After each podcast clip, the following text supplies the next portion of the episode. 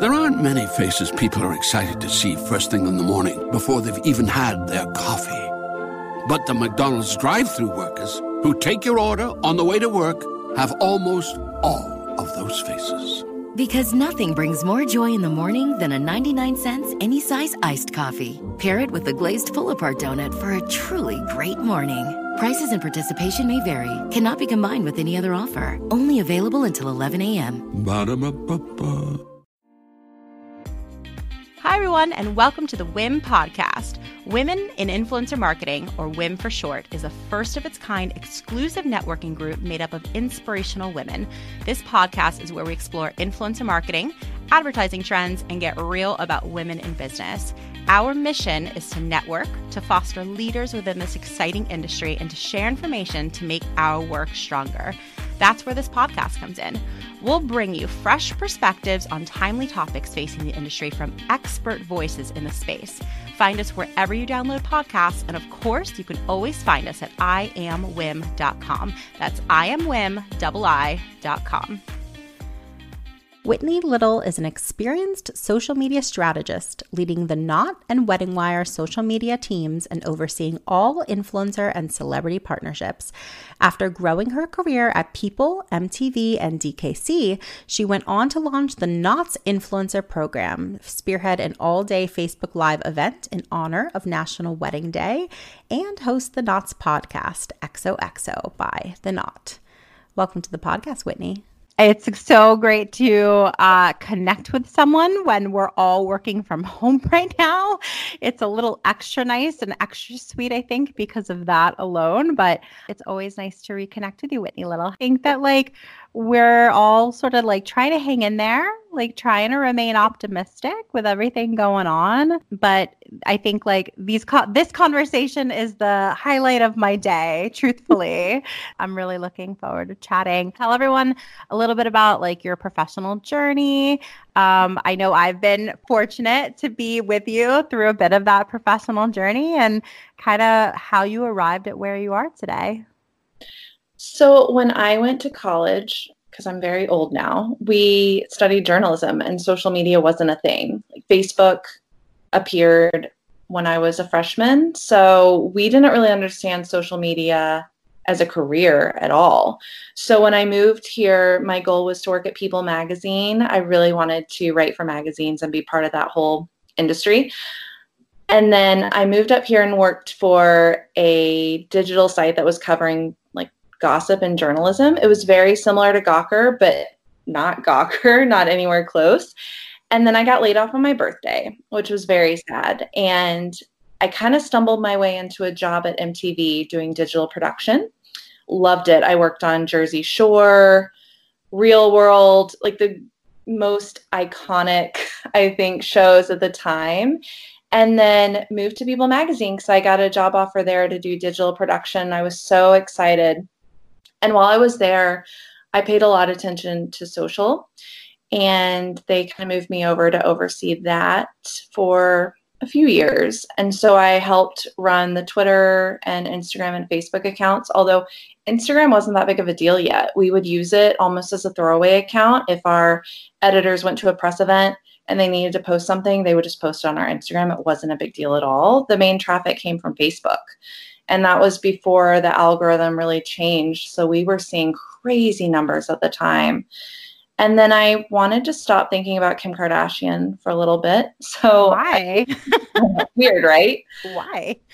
And so I went to the agency side of things. And it wasn't necessarily for me, but I loved getting to understand that side of the business and really working with clients to figure out what are their goals and where's the bottom line here, right? Because when you're in-house, you sometimes are so focused on the brand as a whole that you forget how we make money and these, bigger picture questions. So did that for a couple of years, and that's how I met you, because we were working with influencers. That was my first time really doing that, and learned a lot about it, and then decided I wanted to go in-house again, but I didn't want to care about Kim Kardashian that much. And so found this role for the Knot and the Bump at the time. So I oversaw both of those brands and their social strategy. I had a team of one, And now I have a team of 9, which is awesome. The company is really invested in social media and influencers and celebrity partnerships, which has been great. So I've been there about 2.5 years now. And we merged companies with WeddingWire at the beginning of 2019. So we've really been growing and figuring out how do we differentiate the brands. So our audience doesn't necessarily know we're owned by the same parent company, but we want to make sure we are working in tandem, you know, to reach all different couples who are planning their wedding. So that's been a really cool challenge. And influencers were not heard of at the time before I signed on with the company. They really weren't doing anything with them. So that's been really fun to grow that department and figure out how do we make our executive team believe in influencers and how do we get more budget for that? And that's been my biggest focus and my biggest challenge. And it's been a lot of fun though. I can imagine. I mean, it's really exciting. I can only imagine that it's exciting just building something that didn't exist prior to you being there. So like that alone tells me a lot about your personality, that you're like up for a challenge and like you must enjoy that kind of thing. Like, what has that experience been like? Like the good and the bad, the challenges, like all of it, you know, how has that been? How has that piece been for you? You know, I say I'm up for the challenge, but then I like go home and cry about it. It's like I have good days and bad days, right? Sure. And it's hard to put a monetary value on things that you can't always measure, right? So I can say, I know that this influencer is good for us because they have a great story. They authentically love the brand. And I know that their audience cares. But it's so hard to say this is the exact measure this has on our company. You can't really gauge that. But we try to look at our social share of voice as a whole and see if we're looking at the conversations among the Knot and WeddingWire and other competitors, where does the Knot live in all that? And then whenever we have an influencer activation, we see that number rise. And so it at least tells me we're doing the right thing and our executive team can see that specific number and know that, you know, this is something worth investing in. But I think that's so interesting what you're saying, right? Because a lot of people are looking at very similar statistics and similar metrics. And like, those are the ones that somebody somewhere deemed the appropriate ones to examine. And I think it's so interesting that you're saying like, well, there are other things that we can look at as well that can actually show us quite a bit. So you touched a bit on like just like looking at your competitors and seeing like what are they doing and where do you measure up against that and how does it compare? Are there other examples that you can say? Because I find that really interesting. That's kind of the biggest one that I can put in front of our exec team, but there are a lot of instances where we just see DMs from people that say, I was following this person and I really like this specific thing. I want to use the Knot. Or this is a little different than influencers, but I try to challenge my team across both the Knot and WeddingWire to make sure there's diversity in our Instagram feeds at all times. I don't want someone coming to our feed and having to scroll to find something that speaks to them because everyone wants to plan their weddings. There's not a specific demographic.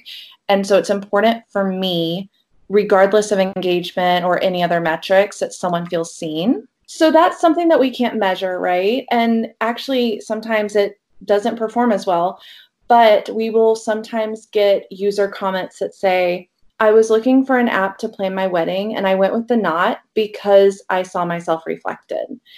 And we don't always hear those, but we know they're out there. And when we do hear those, it's really important for me to amplify that to my leadership and the executive team. 100%. I've said for a long time, like, I mean, everybody said engagement is so key, but, you know, the most important engagement arguably are when people send a DM or a comment, not a like, you know, those are so much more heavily weighted. And I think that's what you're finding, you know, that a comment or a DM is just should be so much more heavily weighted because there's so much value that you can take from that. Like if somebody goes out of their way to say something to you exactly like what you were saying, this really spoke to me and like, I made a decision on such a huge event in my life to like go this route based on what you said. Like, yeah, like that, I would definitely agree with you. Like, that's so worth highlighting and celebrating that you guys are doing something right. And it can be a marker of like, this is also a clear indication that like we should continue in that direction. Maybe we should more heavily invest in that direction too. So it's really good to see. I think it's so cool that you've grown this team from, you know, one person to, you said 9 now, right? Yeah. And that sounds crazy. It's 3 people on the Knot social team, 3 people on WeddingWire, and WeddingWire includes WeddingWire UK and WeddingWire Canada. We have a lot of global offices for WeddingWire. There's like in India and Barcelona. There's places everywhere, but the UK and Canada, the team in the US handles that as well. Mm-hmm. And then 2 people on my influencer and celebrity partnerships team. That's really awesome. And so, you know, as the person sort of heading up a team of 9, like what have you learned as you've built that team in order to have everybody work as successfully as possible together? It's tough, especially when WeddingWire and The Knot merged, because half my team members were suddenly in DC. And it's really difficult to get trust and to connect your team when you don't see each other every day. And then you sometimes battle the New York employees talking among themselves at their desks or in the hallway, and then the DC team doing the same, and we're not communicating the latest developments on strategies or things like that. What I've actually found to be really great right now, we're all, you know, working from home. It's actually been really helpful for my team because everyone's remote. And so the communication has gotten really strong, and it's really bonded my DC WeddingWire team and my New York, The Knot team. They talk so much, like they're talking on Slack, they're getting on Hangouts together. There's a lot of growth there and they're bonding a lot. What I've had to learn as a leader is everyone's different working styles, which sounds so cliche, but it is very hard for me to keep track of 9 people and how they want to receive feedback and how they want to be recognized. They're just all really different. And especially, like I said, when they're working in DC and I'm in New York, I really have to be careful to make sure I'm meeting them where they are. And I'm helping the team feel like they all have their marching orders and they're set up for success. The New York team went down to DC for 2 days to get to know the office and get to know everyone. And we went out to dinner. And those things are great, but we found that we work the best when we have a campaign that we're working on together in person. So my influencer and celebrity partnerships team, one's in New York and one's in DC. And so we had an event in the Hamptons this summer that completely bonded the team more than anything else. We can go to happy hours, we can visit, but when you're working on something, you know, 24 hours a day, basically, that's when you really grow close to each other and you have that trust. So it's been a learning curve for me, but I really enjoy it. I mean, it can be. And like, I always appreciate your honesty about that, because people listening can like definitely relate. And I'm sure there are wins, but I'm sure there are like learning moments too, when it certainly did not feel anything remotely close to a win. And like, it gets frustrating or it's disappointing. But like, those are just opportunities. Like, they're opportunities to learn and to continue to grow. And as, you know, a women's networking organization, like those are the opportunities I believe that like we grow the most, and like they're the most fulfilling too, right? Like, you know, like, is there an instance where you felt like, you know, maybe you were challenged? I feel like this is like an interview question. I swear, well, I'm technically interviewing you, but I'm certainly not interviewing for a job. You know, if there's a challenging time where, you know, it really tested you, or it was something that you really struggled with, maybe somebody gave you some really good advice, or maybe you just discovered it for yourself. But could you talk about maybe a moment that comes to mind about that? Yeah. So because I'm based in New York, my CMO is based in New York, and our VP of Consumer Marketing is based in New York, I think our DC team sometimes feels really left out, right? They feel like leadership doesn't even know what they're doing all day because they're not there in person. And so one of the pieces of feedback I was given from my team member in DC was, I just want to know what's happening. And if there's nothing, I just want to hear from you regardless, because they don't feel like they're in the loop. And they also don't feel like they're being seen by the New York leadership team. So that was something that I was not fully, I think, aware of, or I don't think I could have thought of that on my own, right? Until my team member said, I'm feeling like I'm not seen, and I'm feeling like there's a lot happening in New York that I'm not hearing about. Even if it's not necessarily relevant to them, it's good for me just to say, hey, I haven't heard anything else about this campaign, just so you know. Like, it's helpful to really bridge that gap and make sure we're talking across departments and they feel like, I know I'm not there physically, but I'm thinking about you guys always, and I'm trying to keep those lines of communication open. And then figuring out how can I make sure my team that's not in the New York office is still getting recognition from leadership. So it's having them present in larger department meetings, making sure I'm sending an email and CCing this person saying, here's what she came up with. So people understand, just because you're out of sight, you're not out of mind. That's been something that's really been a learning curve for me, and something I'm trying to be really cognizant of right now, especially when there's so much change and we're pivoting strategies. I'm checking in with them probably twice a day to say, hey, I still haven't talked to this person. I haven't received any, new developments, but keep doing what you're doing. No, and I love that. And I'd love to dig into that a little bit more, because I feel like, pretty much everybody is working from home right now. And, some people thrive in that environment. Maybe they feel like they can focus more, or, they're like, oh, I'm so used to doing video chats, like I'm good. And then there's others that are really struggling out there, like those who really thrive off of having an office environment and having their coworkers next to them and that energy that you get by having other people around. So, it seems like you've experienced that previously, and now it's, amplified given what's going on in the world. So I'd love to hear, just what would you like to see continue? What would you like to keep trying with your team? And what things have you seen historically that you think people have really responded well to?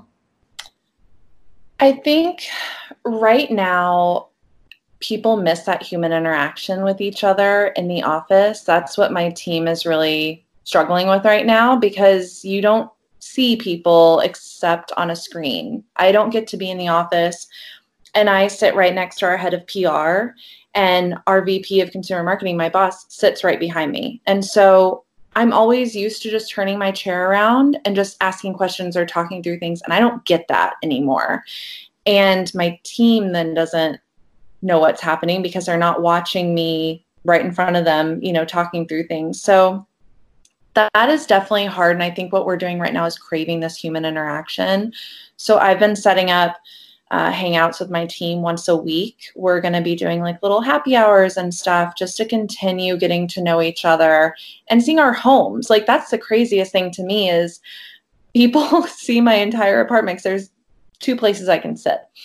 And that's kind of cool. And seeing our pets on the screen and people's children, that's really nice. And I think that kind of adds a different layer of trust, and it humanizes people a little more, I think. So you're not just looking at them as coworkers. And I would also say this uncertainty tends to bond us, because we're not going down these paths that we know and we've done over and over again. We're just swapping out different, campaign names or different influencers. This is very different for us. And that's been a really good challenge for my team, to figure out we still have these goals as a company, right? So now we just have to do a completely different approach to still hit them. And then they all have to work together digitally to figure that out. Has been really interesting. And my team is women. We are all women. I have one man who joined the team, and it's very different to watch how I manage a man on our team versus women. We're so used to apologizing all the time and not feeling like we can speak up. And it's important for me to tell my team, ask for what you want, and push for it. And I will help you every step of the way, versus having a man join the team and say, I want X, Y, and Z. that's been very different for me too. And our company is mainly women, especially in the consumer marketing department. So it's also making sure I'm reassuring them that they're not silly for asking for certain things, and I'm there to push them forward and help them, but I also need them to not apologize for what they do or ask or need. I mean, I love that. And I think that it's so cool to hear that, just that you're cognizant of that. Like, that's the best way to really like get through things and work through it, by just being aware, especially if you are the one like tasked with managing other people, like you have to be in touch with them. I sort of love what you're saying about like, you know, you're going from one extreme to the other in regards to relationships with coworkers, right? Like you maybe some like have a strictly business relationship and all of a sudden you're seeing the inside of their home. Mm-hmm. And so just like navigating that alone, and just, I hope what you say is true, which is that it's bonding people more than ever. You know, what's going on. It's like, it certainly doesn't make me feel better that it's a collective experience, honestly. Like, I just feel like more people are suffering, but like it is a bonding experience just because everybody is going through it. I'd love to hear a little bit more about how this is impacting the wedding industry. And I feel like this might be a difficult discussion. I personally had friends of mine, not very many, but a few post on Facebook. Some I knew were getting married and some I wasn't even aware. They're like older friends who, you know, they're like, I've scraped up, my life savings for this moment, a huge moment in my life that I was just like so looking forward to celebrating with friends and family. And now it's like not happening. And I don't know details. Like, does that mean they're not getting their deposits back? Like, does that mean that like everybody's out of money? Is it going to get rescheduled? Like, I have a feeling that like people like are just trying to figure that out. Mm-hmm. And it's just like your wedding is such an emotionally charged time in anybody's life, no matter what age, what gender. Like, it's just a huge emotionally charged time under normal circumstances. Yeah. So I can't help but imagine that this is really affecting the people who tune in and who like are consuming all of your great content. So as a company, how are you guys managing that and navigating your way through it? Well, this answer is like a 10-minute long answer, right? Because sure. Half of our business is vendors. So if you are a local venue, you also advertise across the Knot and WeddingWire. We have a pro community that's called Wedding Pro. WeddingWire used to have one, the Knot used to have one. We've merged those. And so vendors are advertising across our brands. And so anything we post on social or publicly has to be empathetic to couples planning their weddings, but also empathetic to small businesses. And that was way before a pandemic happened. This was when couples really want to do like a DIY wedding.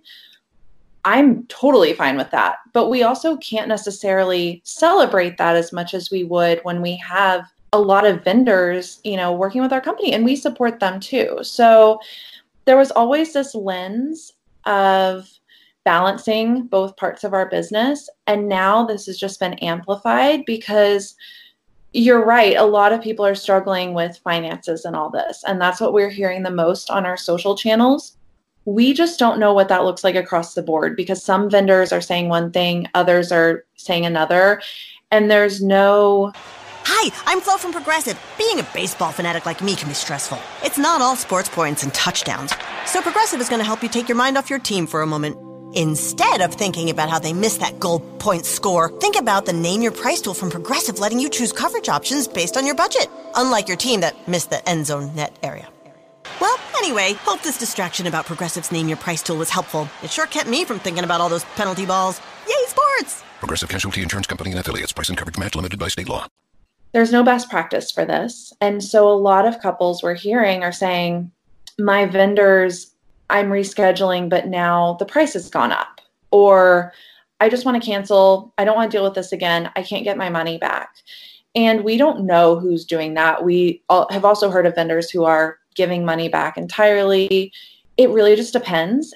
And I think what's missing right now is this empathy for the vendors as well, because they are small businesses who could potentially go out of business right now. And then the vendors having to understand these people saved up and are spending all their savings potentially on this wedding, and now they're out of that money. I think what's missing right now, and we're trying to bridge that gap across The Knot and the Wedding Wire, is you have to understand what the other person is going through, because couples have a major distrust of vendors sometimes. Like, not, I don't want to blanket statement that, but a lot of couples are like, you're trying to price gouge me for something. And even before I started working for the company, I was like, if you book a venue and you say it's a family reunion or something, that price is going to be lower than it would be if you say it's a wedding.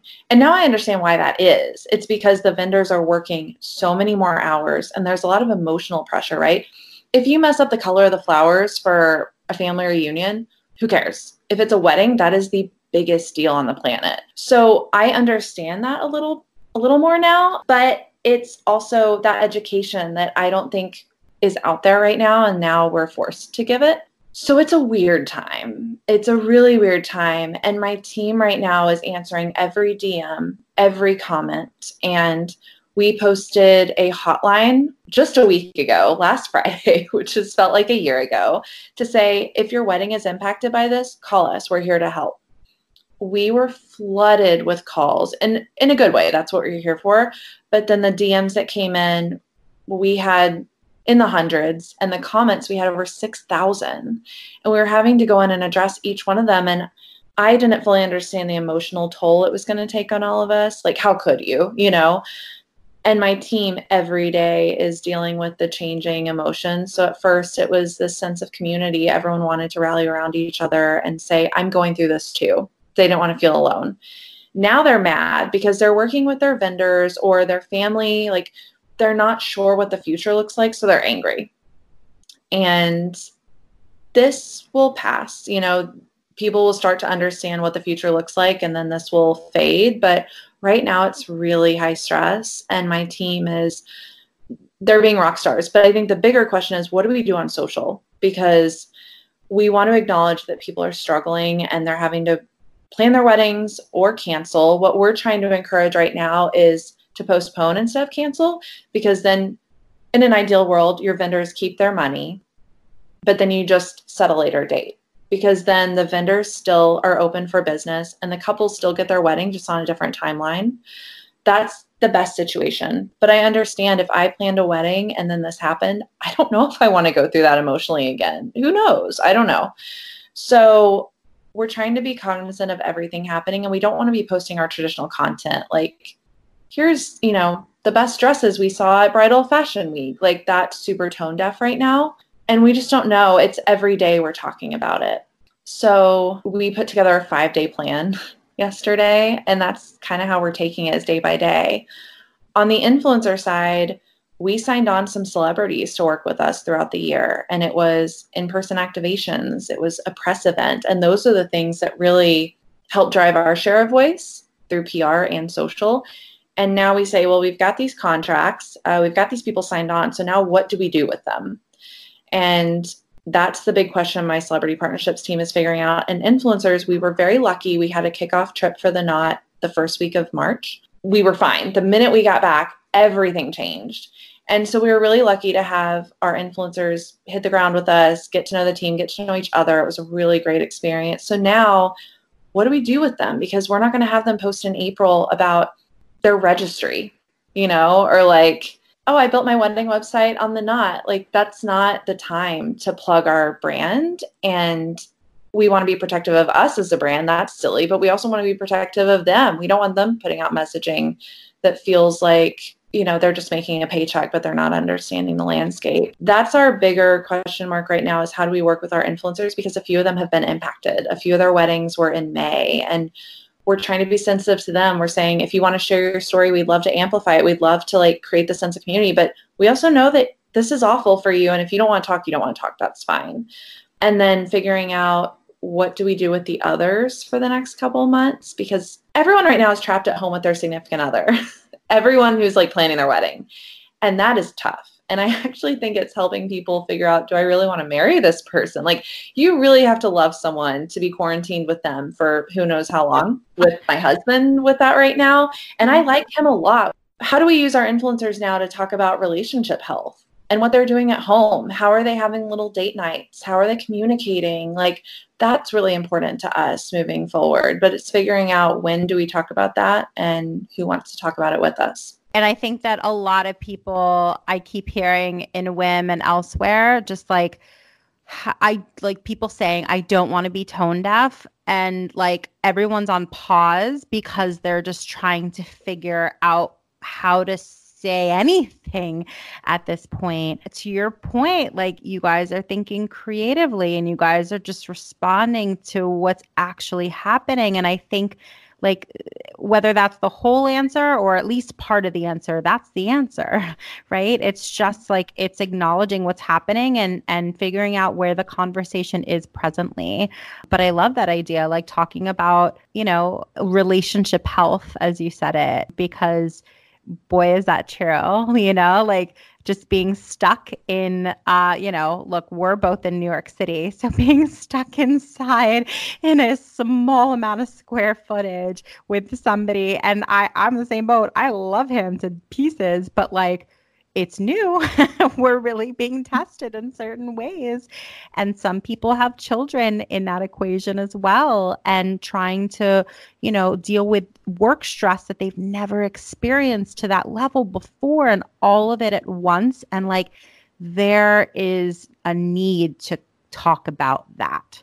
And I think that that is what I've seen. And I'm curious to hear if you've seen similar, which is, there's a need, maybe arguably now more than ever, for like information, for community, for like resource sharing, and for like a lot of communication. And that's what social media is at its core, right? So I understand, of course, the pause. I get it. Like, whether it's a strictly branded thing where people are like, oh, it feels like, I don't know how to navigate this. I don't want it to come off X, Y, and Z. But I think that what I keep sensing and I'm hearing from you is that it's pivoting and getting creative to figure out, like, how does the strategy change to actually tailor to the times right now and to respond to that? You know, I think it's really great to hear that you guys are also just sort of crowdsourcing information. So you're not really just coming up with that strategy on your own. You know, you can jump on a video conference with your team and brainstorm ideas, and who knows, like maybe that's where the greatest idea could come from. But you can also take option B, which is what you guys are doing as well. Set up a hotline. I love that. Like, encourage people to DM or to comment. You're going to get a lot of engagement right now because there's a lot of help that people need and people are really struggling.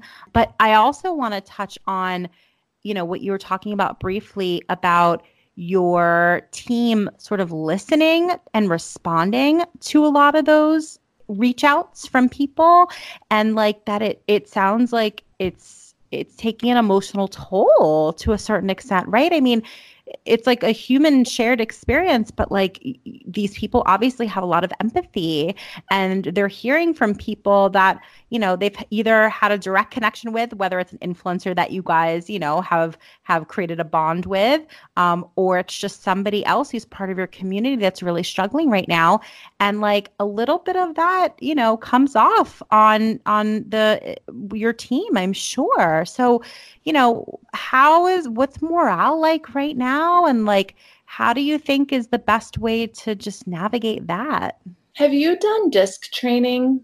Oh my God, I'm obsessed with DISC. Yes. I love it. So our leadership team, we went to DC for 48 hours and we, you know, had some meetings, but we spent 9 hours in a room with a like an expert, and we took all the training and figured out who we were.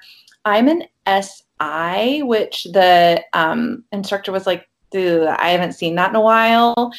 And our CMO is a D, obviously. And we were going around the room and I was like, I don't know if I'm meant to lead, because everything in my profile was just like, you care about other people's feelings.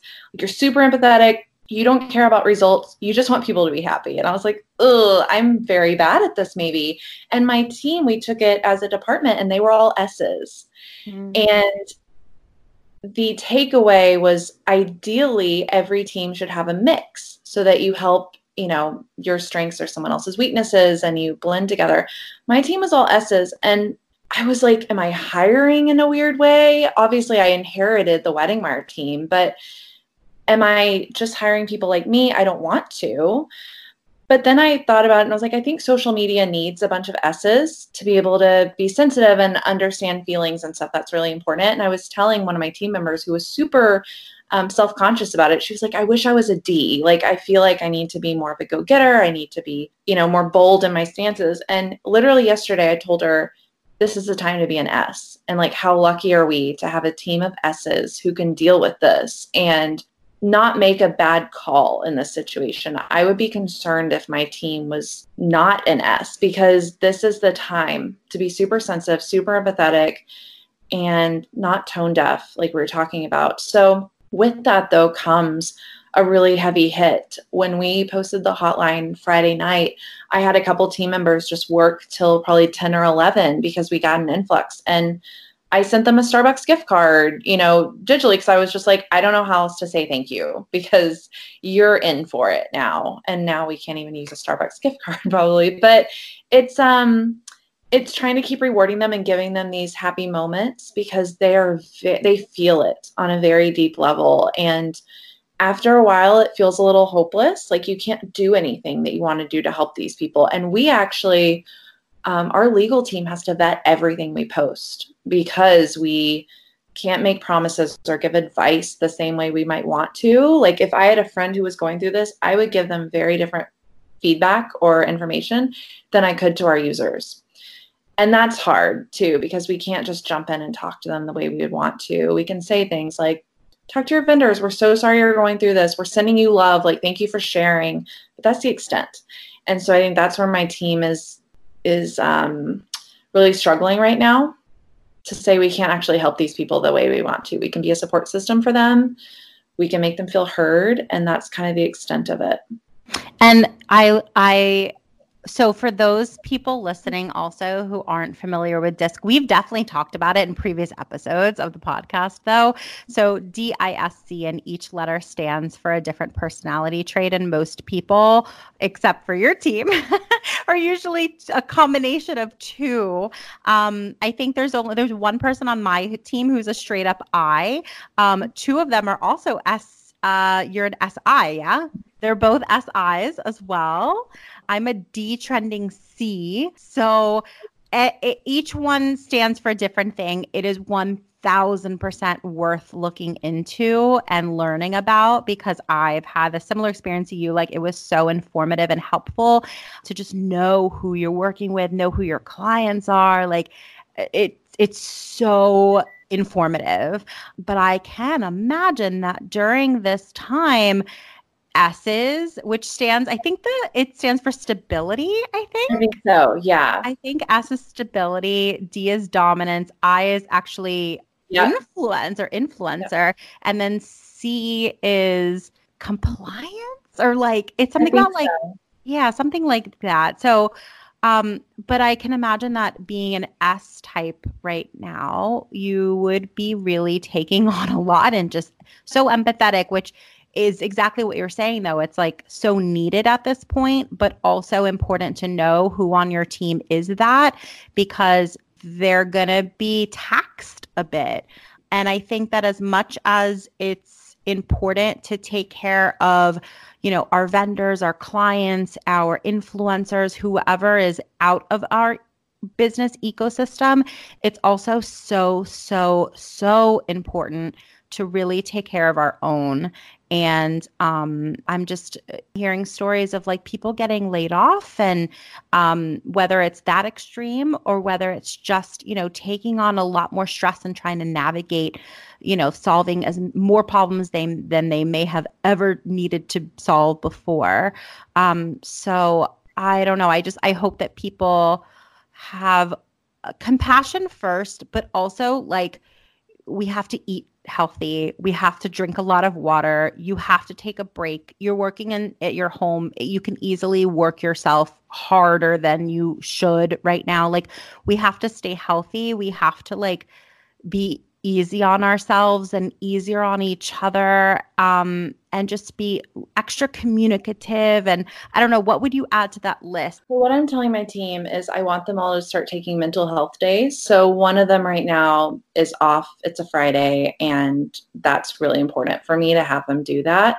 The other thing I'm trying to get them to do, and I'm not good at it either, is have a hard out, because it's so easy to keep working when you're home. So I really want them to start turning off their computers at the end of the day, or at least, you know, getting out of the work stuff, because I don't want them just sitting around looking at DMs or thinking through strategy when it's 8 p.m. on a Friday.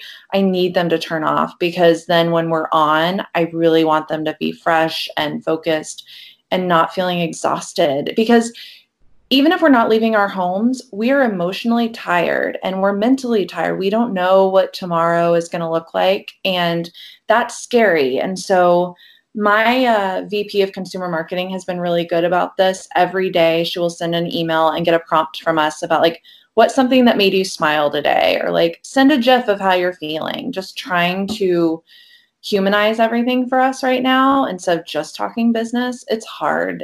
It's something we're not equipped for as probably a society, but especially in the workforce, we don't know how to turn it off. And I think my team also feels tremendous guilt that they still have a job right now, and there's so many people getting laid off. I think that's really hard on them to keep coming to work and know we're one of the lucky ones that we can work in digital and we'll still have jobs, hopefully, at the end of all this. You never know, but we're in a pretty good spot right now where we can work from home and still make paychecks. And that is very, we're very lucky with that. We feel very privileged with that. And so it's a lot of those emotions. And like I said at the beginning, figuring out how people need to be managed. 9 people, they're different. Even though they might all be S's, they need different things. And so really making sure I'm checking in with them on what they need.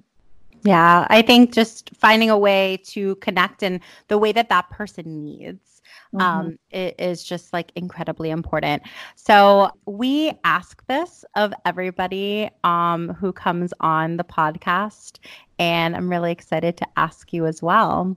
The question being, what do you wish someone had told your younger self that would have given you a personal or professional advantage today? I think for me, it's the understanding that someone's not going to just see that you're doing a good job and reward you for it. You have to talk about what you're doing. You have to celebrate your wins publicly. And that doesn't mean I'm going to go on Instagram and be like, I did this cool thing today. It's sending an email to my boss and saying, here's everything we've got going on and here's how it performed. And task and the skill it takes to really kind of celebrate yourself and talk yourself up is difficult for me, because I will say 100 nice things about everyone I know, but I'm very self-deprecating. I'm very hard on myself. And so that's a skill that I've just recently learned, and it's still hard for me. But I remember in my previous jobs, I'm a perfectionist. I would do really good work and I want to get promoted, and I would get mad about it that someone just didn't see me working hard and say, we should promote her. Like I wasn't asking. And I wasn't showing people what I was doing. I was just doing it, expecting people to find the work, you know. Talk during meetings, present what you've got going on, make sure the company knows what you're doing and how it's hitting goals. That's the most important thing I think you can do for your career, because you can make mistakes left and right. You can not handle a situation well. You can be a bad manager. You can be a bad staffer. But like at the end of the day, if people don't know what you're doing, that's the worst thing that can happen for you. And I think that that's just such good advice to give to people. So, you know, so much help, I feel like an insight from you in regards to like how to navigate this really, really challenging time. Some work from home tips, which I think can be really also very helpful now and into the future, how to work with your team better, and, you know, how to make yourself seen. And, you know, there is, I agree, there is very much a difference between bragging or being proud of the work that you're doing. And so be proud of the work that you're doing. Where can everybody find you when they want to get in touch with you? So I'm most active on Instagram. My handle is Whittle Little. And that is because when I first moved here and was at my first kind of weird job, I was sent to a red carpet premiere for a movie. I don't even remember what the movie was called, but it had Dakota Johnson. Nope. Dakota Fanning. I can't keep up with the Dakotas now. Dakota Fanning. And I had a spot on the red carpet and I looked down and it said Whittle Little. And I was like, that's not my name. And when Dakota came over, she was like, it's really nice to meet you, Whittle. She's like, yeah, that's my name. That's what someone gave me. So that is my handle on Twitter. I'm WP Little, but it's not fun to follow me there. I'm just retweeting a lot. I feel really weird about just sharing my opinions through text. I really like to get in on the Instagram game, and I spend a lot of time documenting my husband, who is social media averse. So I do a lot of spying on him or talking about how strange he is. He has a lot of hobbies, which I love documenting. I wish I were a hobby kind of person. I like TV, and that's about it.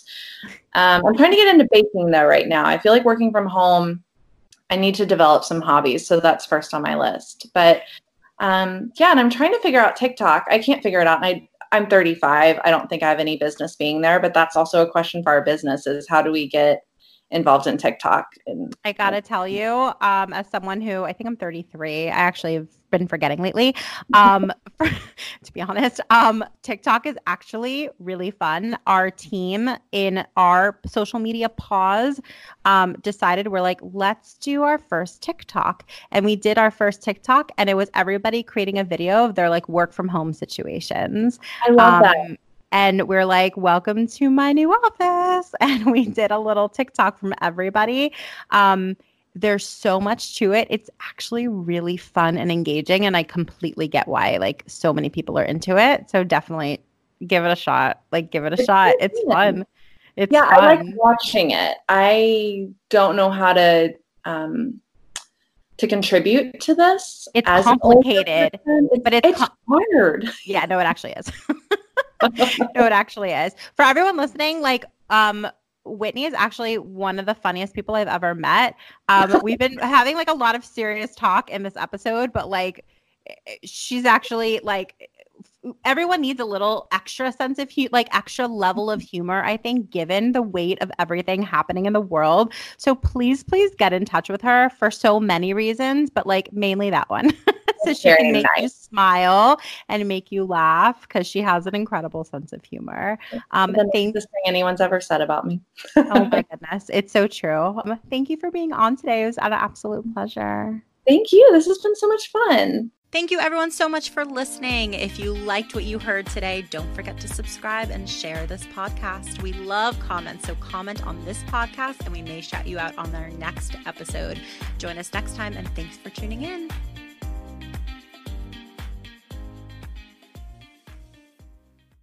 For confidence in your financial plan, look for a CFP professional. When your financial advisor earns the CFP certification, it means he or she is trained to provide ethical financial planning across a holistic range of topics, from retirement and investing to taxes and estate planning, all in your best interest. So, with a CFP professional, you'll feel confident in your financial plan today and tomorrow. Three letters do make a difference. Visit letsmakeaplan.org to find your CFP professional. There aren't many faces people are excited to see first thing in the morning before they've even had their coffee. But the McDonald's drive-thru workers who take your order on the way to work have almost all of those faces. Because nothing brings more joy in the morning than a 99-cent any size iced coffee. Pair it with a glazed pull-apart donut for a truly great morning. Prices and participation may vary. Cannot be combined with any other offer. Only available until 11 a.m. Ba-da-ba-ba-ba.